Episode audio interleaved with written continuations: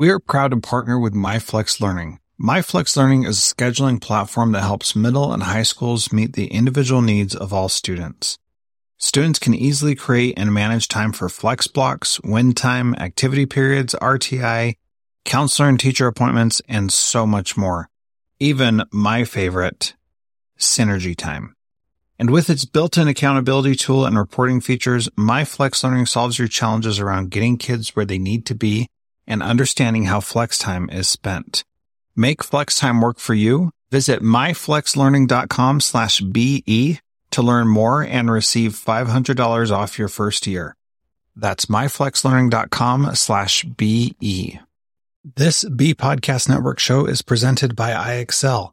IXL's all-inclusive online teaching and learning platform simplifies edtech needs and accelerates achievement in 95 of the top 100 U.S. school districts.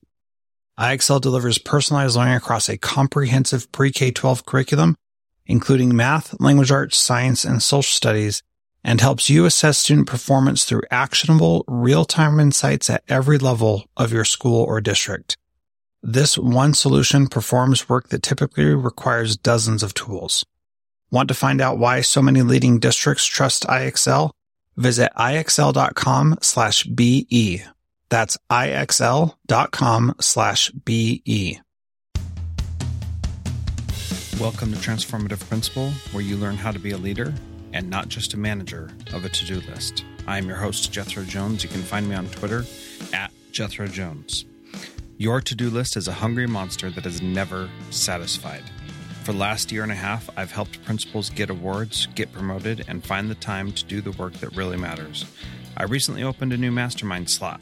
Schedule a call with me and let's overcome the stressed and isolated principal position together. Go to the show notes for this episode at transformativeprincipal.org and click Schedule a Call with Jethro. So, this interview with Geoff Woods, I was going to uh, release in line with, you know, just when I put out the rest of mine. However, it was so powerful that I really wanted to share it with you today because it is really, really good. And what I'd invite you to do, number one, is as he's asking me these questions, I would invite you to answer the questions as if he's asking them to you, because that will have a powerful impact on you. And the second thing is that if you are looking for an opportunity to engage in this type of questioning and learning how to be a better principal yourself, I would encourage you to look into joining my mastermind because that is what we are doing every single week. And we're getting better at it because of things like this interview here. So uh, go to transformativeprincipal.org slash mastermind and schedule a call with me so we can talk about joining the mastermind and having this kind of coaching experience every single week because it is that awesome. Thanks so much for listening. Here's my interview with Geoff Woods. Welcome to Transformative Principal. I am very excited to have Geoff Woods on the show today. He is the host of The One Thing and the vice president of Keller Ink., uh, the home of The One Thing. And uh, if you have not read the book, The One Thing yet by Gary Keller and Jay Papasan, uh, you definitely should. We'll talk a little bit about that, but I am really excited to go deep with Geoff today. So, Geoff, thank you so much for uh, being part of the podcast today. Of course, Jethro. Thanks for having me. So I bought the one thing earlier this year, and it has really made a huge impact on my day to day life as a school principal. And I want to talk a little bit about that. But would you first give us an overview of what the one thing is for those who haven't uh, heard of it yet? Yes. The, the one thing is the surprisingly simple truth behind extraordinary results. It's the idea that every single day, especially as principals, you wake up having a lot of things that you could do. You know, all the things you could do for your students, all the things you could do for your parents, all the things you could do for your teachers, all the things you could do for your superintendents, your your school boards. Yet there is often one thing that you can do, such that by doing it makes everything else easier or unnecessary. The book and, and the podcast really take you on a journey for how do you get clarity on what your true most important priorities are the handful of things that if you just did those would make everything else easier or unnecessary how do you do that first and that That is a very simple truth, and yet it's very difficult. S- seldomly done. seldomly done. So this year, I came to a new school, and I've got a new assistant principal, and we. I, I ordered the book in the summer and read it then, and we talked about what our one thing would be. And together, we decided that the one thing that we could do was to be in classrooms every day for at least two hours, working with teachers, working with students. And we did that for a while. And as I listened to your podcast more, um, you know, we were staggering our times throughout the day, and often that would get overscheduled. And so we changed it so that before lunch, we would be in classrooms, and after lunch, we would do all the other things. Mhm. And the coolest thing that happened was that during that time, we had uh, experience where we started doing it in the morning, and then everything else that we got done was just like bonus stuff to accomplish. And it was amazing because I knew that that's what should happen. And yet it was so empowering to know that we did the important thing first, and then we were able to move on to the next thing. Can I ask you some questions about that? Sure.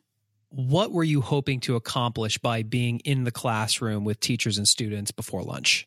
we were hoping to make sure that the most important thing that we needed to do, which was provide feedback to teachers and build relationships with students, would be accomplished by being in there before school starts or before lunch starts. What happened as a result of consistently protecting your time and focusing it on that one thing?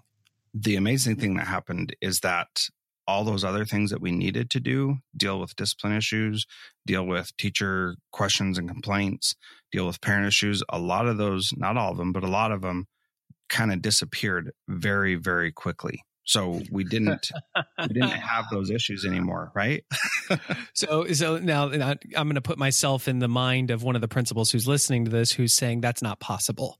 What do you Yeah. mean they just disappeared? so we would we would go to classrooms where we knew students would be struggling, where we knew that kids would be jumping off the walls and going crazy, and that would our presence would prevent those issues from happening first of all, but then just being out in the school in the hallways in the classrooms, we would be able to deal with issues right then and there instead of waiting for them to show up at our office later in the day. What I'm hearing you say is that by intentionally time blocking, protecting time to do your most important work, to be in the classroom, not only did you form better relationships with the teachers, not only did you form better relationships with the students, but just by being there, people changed the way that they showed up in the world and the a lot of the issues that would have normally popped up suddenly did not occur.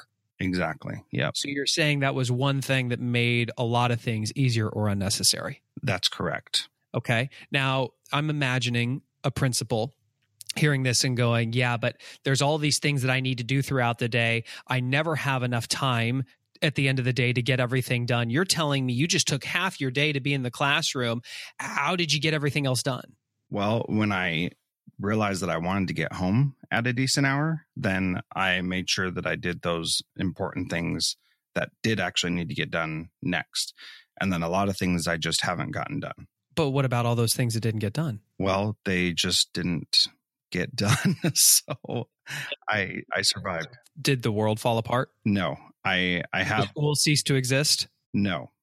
Huh. it didn't and i have gotten some uh some pushback saying why haven't you done these things yet and when i got that pushback from my supervisor then i did those things so Mm. i i waited until it was hey you need to get on this before i did those right. but honestly geoff it, it didn't really get to that point for many things most things i was able to accomplish with that shortened time span Right. So here's here's why I asked Jethro all these questions. We tell ourselves the story every single day that we have to get it all done. It's the number one lie of productivity. The lie that everything matters equally. We treat checking email like it matters equally to engaging with our students. We treat attending meetings like it matters equally to engaging with parents. The truth is, they are not equal. every single day you have two buckets that all of your quote to dos can fit into your most important work and everything else. If you're familiar with the 80 20 principle, the idea that 80% of your results come from just 20% of your activities, what Jethro has done is he has learned how to identify what his 20% is. The true 20% activities that will give 80% of the results. And he has arranged his schedule so that that 20% those 20% activities are getting the lion's share of his time. That's why he can be in the classroom before lunch, taking up half his day and still feel like he's getting, making a massive impact. And all those little to dos that often mask as being urgent, they're not really important. We just tell ourselves the story that they're important because, quote, our superintendent asked us for this but it's not actually something that moves the needle. Now, Jethro, can I coach you on this a little bit? Yes, please. The next time your superintendent says, Hey, but what about X? And you understand that that is actually not an important activity, it's just an 80% item. What could you communicate so that person would understand why it's not done and that it's not going to get done? So that's that's a part where I'm still struggling and I'm not sure of the answer on that because sure. it should be pretty obvious, but you know the the new budget we're getting ready to to plan that for next year and like those are important things but at the same time a lot of it is out of my control until the state legislature approves how much we're going to get and so mm-hmm. i can do mm-hmm. some preliminary work but but why should i be wasting all this effort on planning that when we're not going to make a decision on that until june of next right. year so here's and this is where living the one thing really comes down to communication. You know, we've helped thousands of people live this through our membership that I know you're a part of, Jethro. Yet the question ultimately comes up how do I implement this in my school? How do I implement this in my company? Um, especially when you report to someone else who doesn't get the principles. A perfect example of this is my executive assistant. Her one thing is me, right? She wakes up every single day trying to make my life run smoother. And if you ask her what her biggest distraction is, she will tell you it's me. Yeah. And what I have empowered her to do and trained her to do is that if I am coming by to drop something off, an 80% item that I just don't want to get done that she needs to handle, and she's in the middle of doing her most important work, she says, Geoff, my one thir- currently is X. I'm hearing you say I need to do Y. Which is more important? And I actually cannot think of a single time in a year that I've told her to switch priorities. So, Jethro, what I'm asking you the question the next time your superintendent asks you, hey, what about X, Y, and Z? What would it look like for you to say, what's, what's your superintendent's name? Uh, Karen. Hey, Karen, totally hear you saying that I need to get X, Y, and Z done. Um, I believe currently the things that matter most are ABC. I'm hearing you say I need to get X, Y, Z done which is the priority right now? And you put it back on them. Now, let me ask you a question here, Jethro. What do you think Karen's going to think about you when you communicate that way? Well, I think she's going to appreciate if the X, Y, and Z are truly the right things right. in her mind. I think she's going to really appreciate that. Let me ask you this you have people that report to you, right? Yep. Who's the person that you respect more and that you want to promote faster. The person who runs around like a chicken with their head cut off anytime somebody says, "Ooh, urgent." Or the person who is who demonstrates that they are in control of their time, who is clear about the things that matter most and is able to execute in, in order of priority. Um, obviously the latter.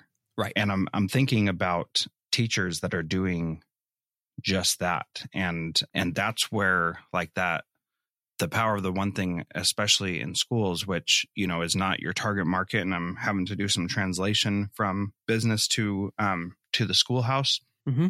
But when that is the focus, it is truly amazing, and those people really do produce amazing results with their kids. Yeah. Well, and, and, like you said, uh, we we when the book was written for business owners, entrepreneurs, um, that's definitely the core of our audience. Yet, um, we've brought this to schools before. It absolutely translates. It's just instead of saying your board, your CEO, you're saying your superintendent, you know, your school board, your parents, your students. You're just replacing names. Yet the the principles, uh, they're timeless. Yeah, they absolutely are. And so I think about teachers who are really focused on teaching the kids and building relationships and making sure that they are meeting the needs of the kids. And so my one thing for a teacher would be that you give the students what they need when they need it, mm. whether that's social mm. emotional or um, or academic or just time. And sometimes a kid needs a nap and you need to let a kid sleep and and that's an okay thing. And um, but you gotta understand the kid well enough to give them what they need when they need it.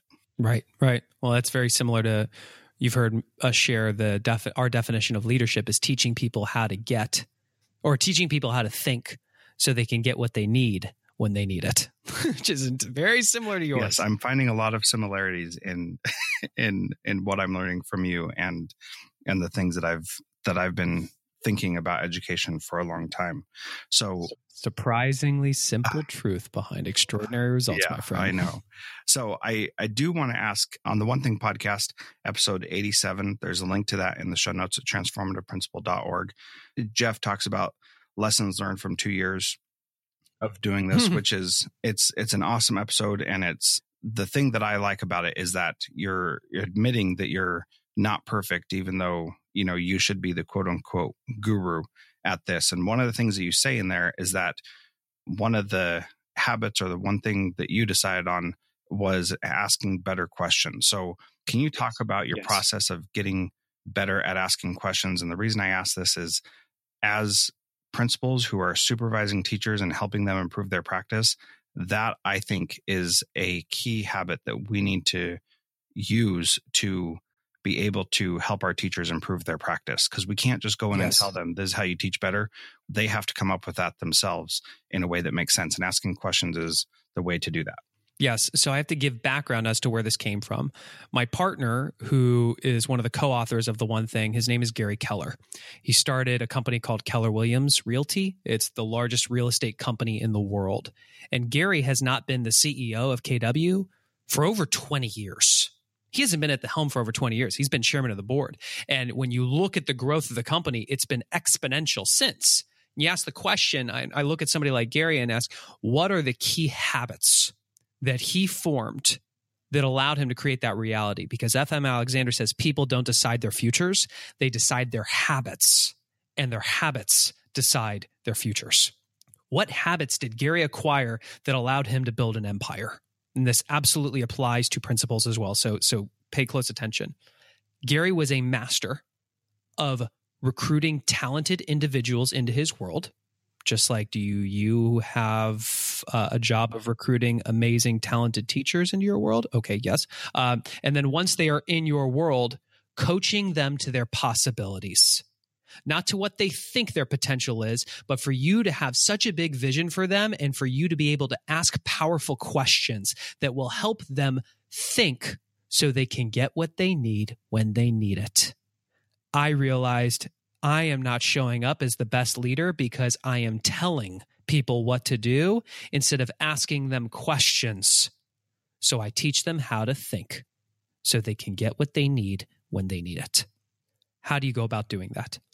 First thing is take inventory. As you go throughout your day, you're a principal for a reason. How often are you telling somebody what to do? More often. How often are you telling them the answer? More often than I'd like. Right. And how do people learn? By thinking and talking. By thinking and talking. So telling a student or telling a teacher what to do, is that the ultimate way for them to really take it in and embody it? Not at all. No. You do it through questions. So first thing is just to become aware of how often you are telling. And I, I, the idea of thinking big and going small. I thought big in terms of being the type of person who asks powerful questions, who coaches people to their possibilities. And then I went really small, asking what's the one thing I can do such that by doing it would make becoming a great coach easier or unnecessary. That answer was to just one time a day ask a question when I normally would have told. So for you, when you think about uh, a teacher and you want to tell them that they need to do. Well, actually, Jethro, give me a real example. What's a time recently when you told a teacher what to do? It's just about every day, it feels like, where. where I tell a teacher to how to deal with a particular student. And um, okay. so like can you can you give us an example and not use yeah names? absolutely that's what i'm trying to work through in my mind right now is basically giving the student what they need in that moment so the student okay. is you know distressed or dysregulated or whatever and they are you know causing problems in the classroom so you know i would say something like well why don't you and that sounds like a question but it's not why don't you um, allow that student to take a break and sit in the hall for two minutes and then come back in and continue working with the class. Great. Now, now that you have that, that's in the past, what question could you have asked the teacher that would have allowed them to self discover that that was the right solution? I think I could have asked, what is causing the student to behave this way? Mm, great question. And they would have said what? He is unengaged, lazy, doesn't want to do school, those kinds of, of answers. Okay. And what question could you have asked after that? Why do you think he is bored, disengaged from school? Which would have been responded to with? Um, something probably like he doesn't care. It's not my fault. It's his fault. He has to choose to participate in class. If that were actually the answer that we that we have to have a sidebar conversation about, is that the right person? to be a teacher because I anytime I see people pointing blame, that's not a leader. Yeah, that's not accepting accountability. Yeah. Um, but let's say that was the answer. What question could you have asked? What in your classroom could you do to get a different response from this particular student? Mm, good. What would they have said? I could have. See, this is really challenging, Geoff, because uh, sometimes their answers are not what I think they would be, and and I'm finding a lot that that blaming students for their problems is is a go to response right. for some teachers. This is who's that a reflection of? Of them, which means they're ultimately a reflection of their environment. Who do they report to? Me. Dang it. So, so who's that? Who's that a reflection of? Me. Yeah. You get what you tolerate. I heard um, somebody in our world, his name's Gene Rivers, said standards without consequences are merely suggestions. Standards without consequences are merely suggestions. Do you, as a principal, know clearly what your standards are? The draw the line in the sand, you do not get to cross this. And if you cross it, you best believe there will be consequences. We find most people don't actually have their standards let alone have them written down, let alone have they shared them with the people in their world so that they know it clearly. I'm hearing you say that this is a go-to response and by your tone I'm hearing you say that that you you don't accept that.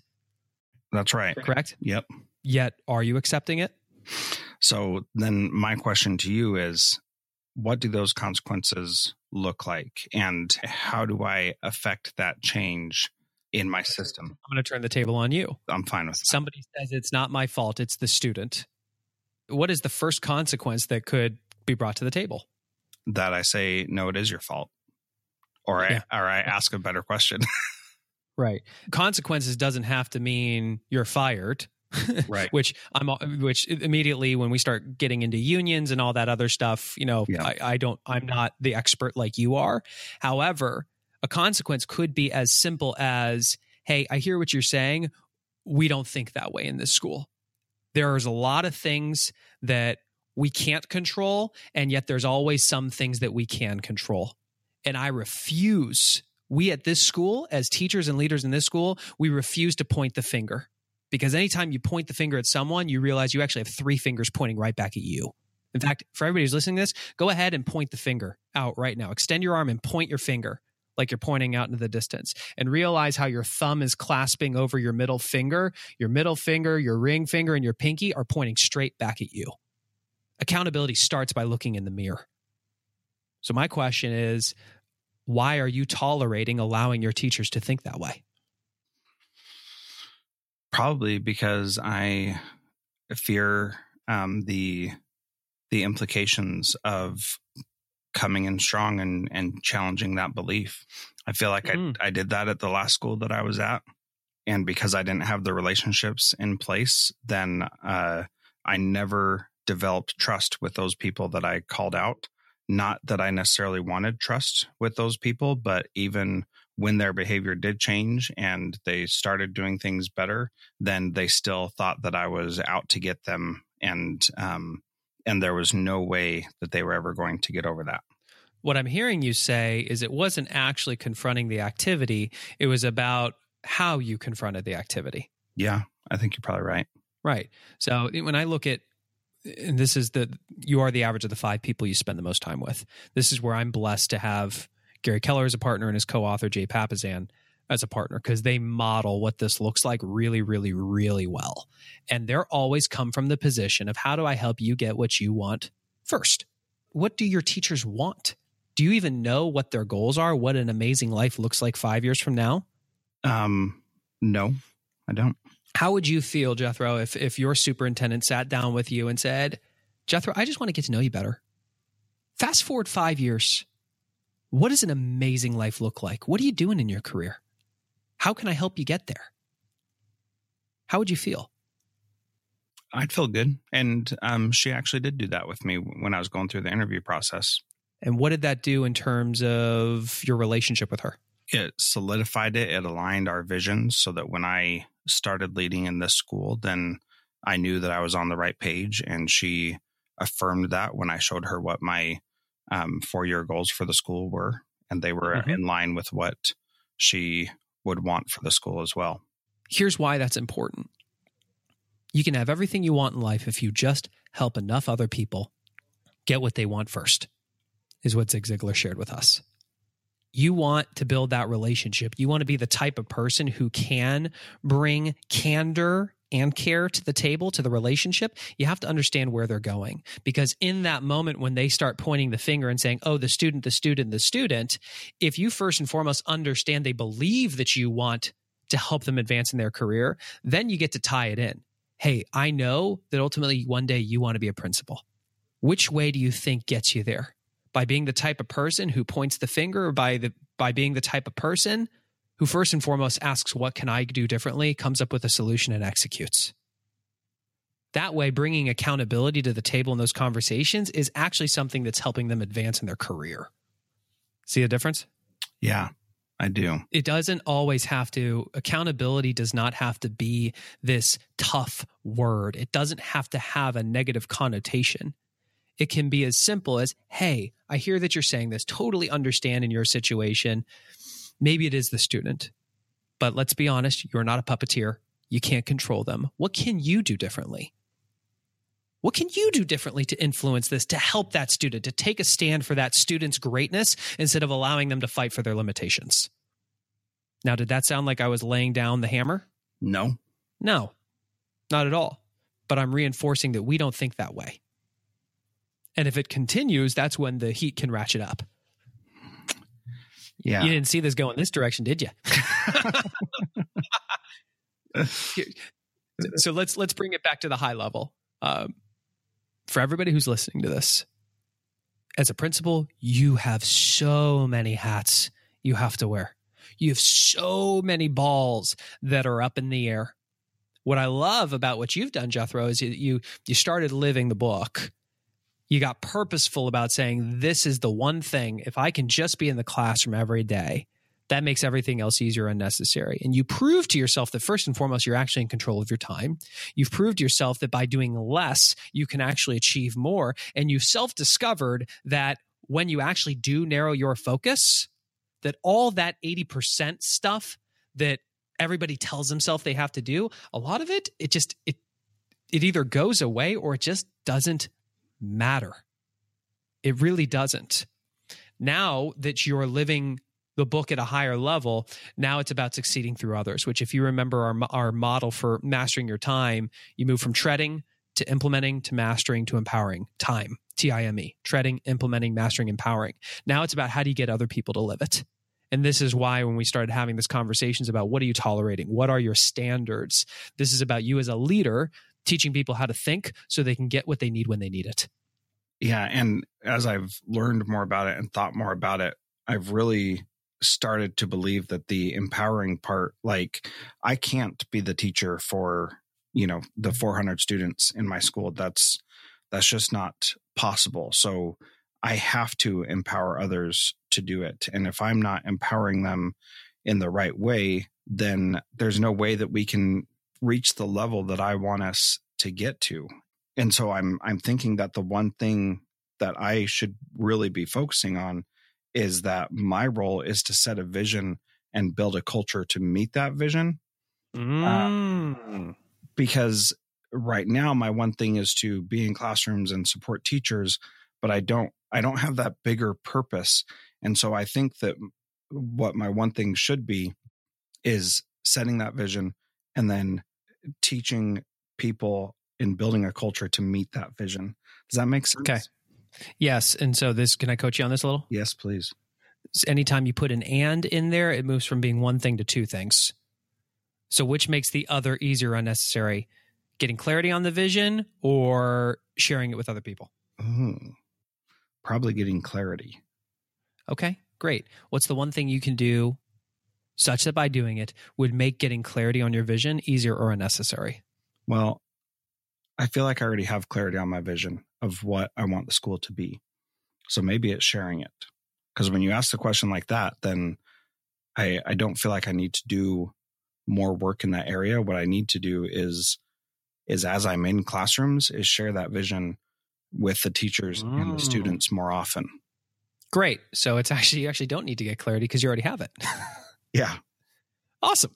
Uh, and folks, by the way, this is the power of having somebody else ask you questions because it's really tough to read the label when you're inside the box of your own life. yeah, it is. Yeah. So uh, cool. So you got your vision. What's the one thing you can do to share it?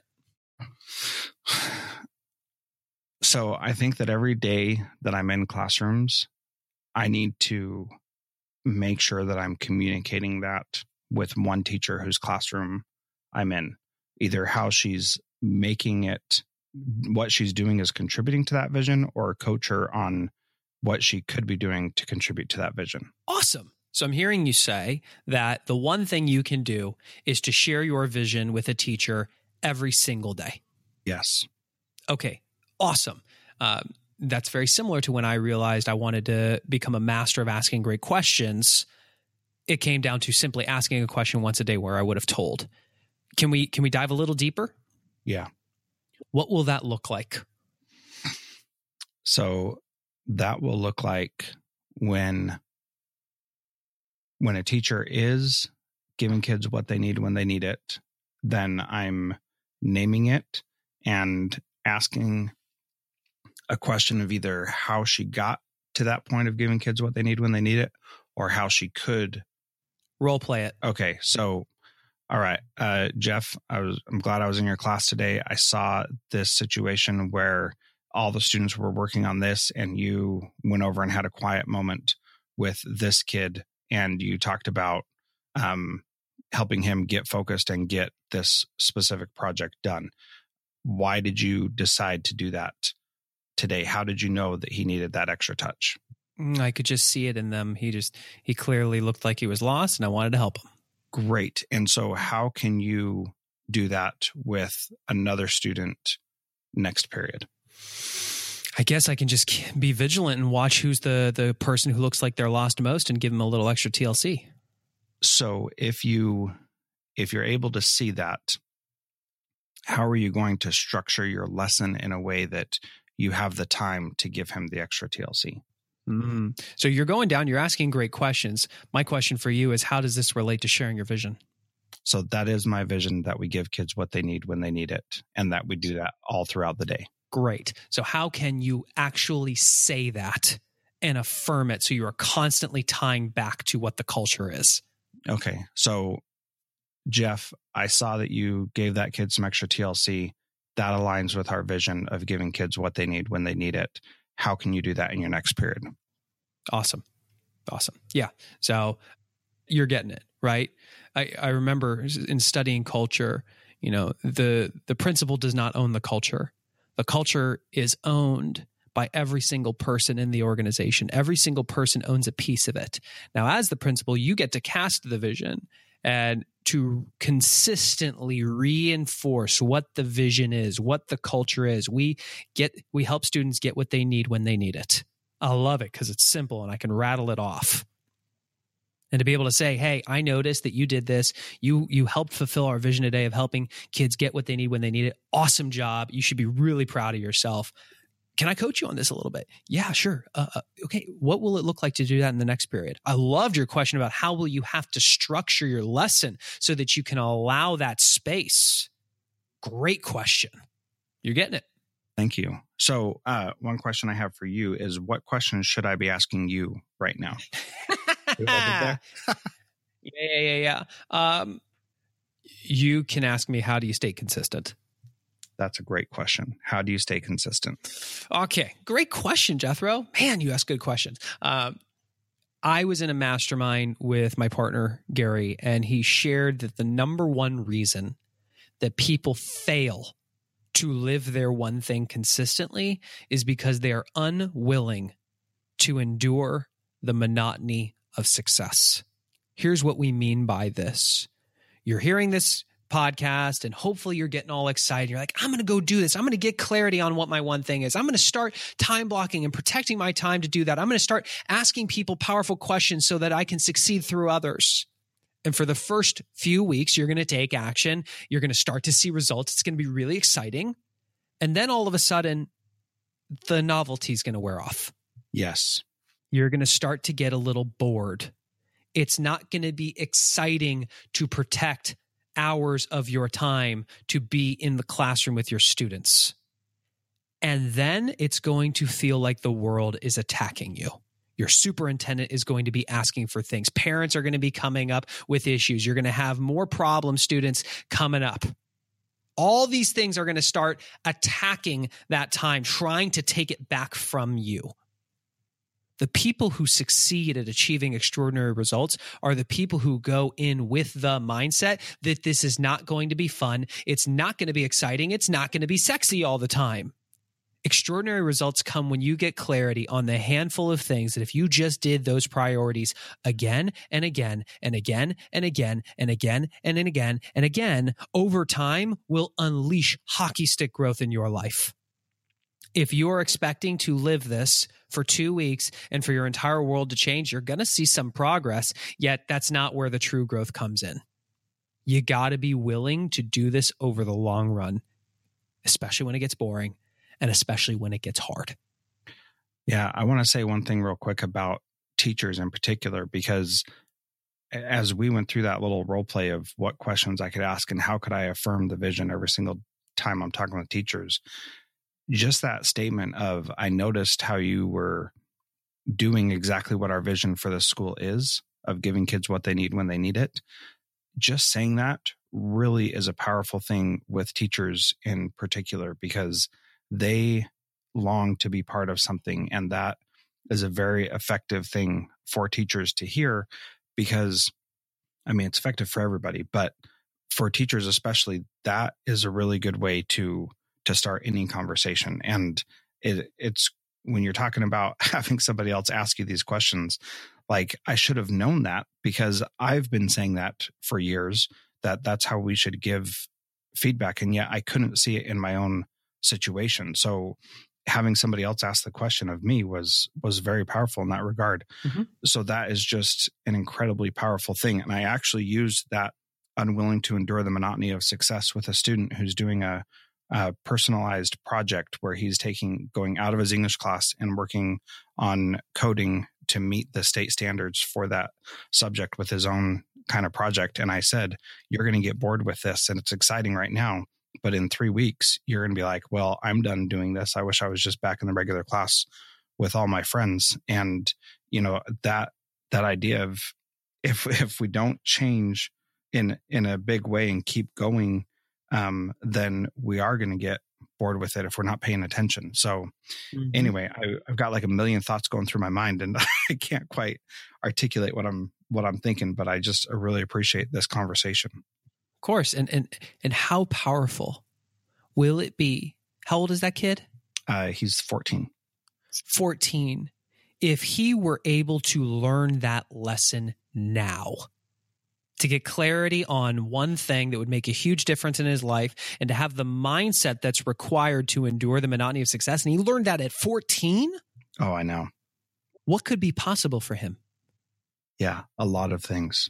I, I've been thinking a lot about that as he has come up. Um, it originally started because he was one of those kids that, and this is a situation where I told a teacher something. This kid was goofing off in class, and the teacher was fed up. And I, the teacher brought me a note that the kid like totally took advantage of the teacher and totally played him. And he said, "I want to, you know, pin him down and make him do this." And I said, "It sounds like it's all about control for you, teacher." And then I said, "What could you do differently with this situation? How could you meet his needs and find out what he really needs? And so he took the challenge and he did just that. And that was a good example of when the coaching and accountability, where I said, this isn't how we do things, it worked and it worked in a very positive way. And so now this teacher is even more fired up because I held him accountable and fired up in a good way. He's excited. He wants to engage with this student on this individual project that is opening doors that would not have been opened before if we would have just said, no, you sit down, you do what the teacher says, and you do the work the teacher says, and that's it. Yep. There you go. Awesome, man. Yeah. So, Geoff, thank you so much. I want to respect your time. Thank you for your conversation here. The last question I ask is What is one thing that a principal can do this week to be a transformative leader like you? I'm going to ask you, the person who's listening to this, to answer the following questions. Out of everything that you could do, what's the one thing you can do? You actually can do it. Not, I feel like I should do this. I'll feel guilty if I don't do this. You actually have the capacity to do it. No questions. It's a check off the box. You can do it. What's the one thing you can do such that by doing it would make you a better principal? Pause this episode when it's over. Take 30 seconds to write the answer down, to type it into your phone, to type it out on your computer. Instead of just treating this podcast probably like every other one where you just finish and then you go on your merry way, you're going to implement. You're going to answer the question. That's the one thing you can do because hopefully this has added value to you over the last 40 something minutes and it's started to change the way that you shift in terms of your mindset. However, the greatest results come when you take what? Action take action. What's the one thing you can do such that by doing it would make you a better principal? Answer it, and then you get to go do it. Yeah, Geoff, that that sounds really simple. and I hope that people actually do take that and and do that one thing because I've seen a powerful result of that in my life. Geoff, how do we learn more about the one thing and about you and connect with you? Sure. Our website is theonething.com. That's with the number one in the URL. The book is The One Thing. It's all spelled out, the O N E thing. And our podcast is The One Thing, just like the book. And um, if if this is helpful and you want more of this, you can go to the onething.com slash membership, which is our accountability program where we really hold your hand every single week while you live this. Yes, and I'm part of that and it is very worthwhile. So I would encourage you to join that as well. Geoff, thank you so much for your time today. Thanks, Jethro. So that was an awesome interview. I am just stoked that I was able to do that. It's amazing when I get to interview people that are so inspiring. So thank you so much for listening. And please do take a minute, write down your one thing, and then send me an email, and I will follow up with you about that. Jethro at paperlessprincipal.com. Thank you so much. And please take a minute and share this with another principal who will benefit from the deep insights. Transformative Principal is a proud member of the Education Podcast Network, podcasts for educators by educators. Visit edupodcastnetwork.com for more great podcasts.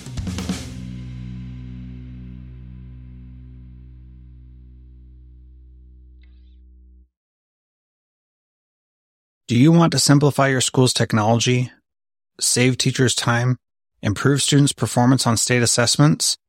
You can do it all, but don't waste another minute. Head straight to ixl.com slash BE to learn how IXL's research proven teaching and learning platform can help you achieve all these goals. That's ixl.com slash BE. There are lots of solutions out there for giving students what they need when they need it. But when do they actually do all of those things? You need flexible time. When added into your master schedule, flex time enables students to get extra help or intervention, meet with teachers, make up work, get physical exercise, and try new enrichment offerings. If you're thinking of giving it a try, check out MyFlex Learning, which unlocks the benefits of flexible time without all the headaches you get with it usually. Its intuitive design and SIS integration makes implementation and training a breeze. Make your flex time work for you. Visit myflexlearning.com slash BE to learn more and receive $500 off your first year. That's myflexlearning.com slash BE.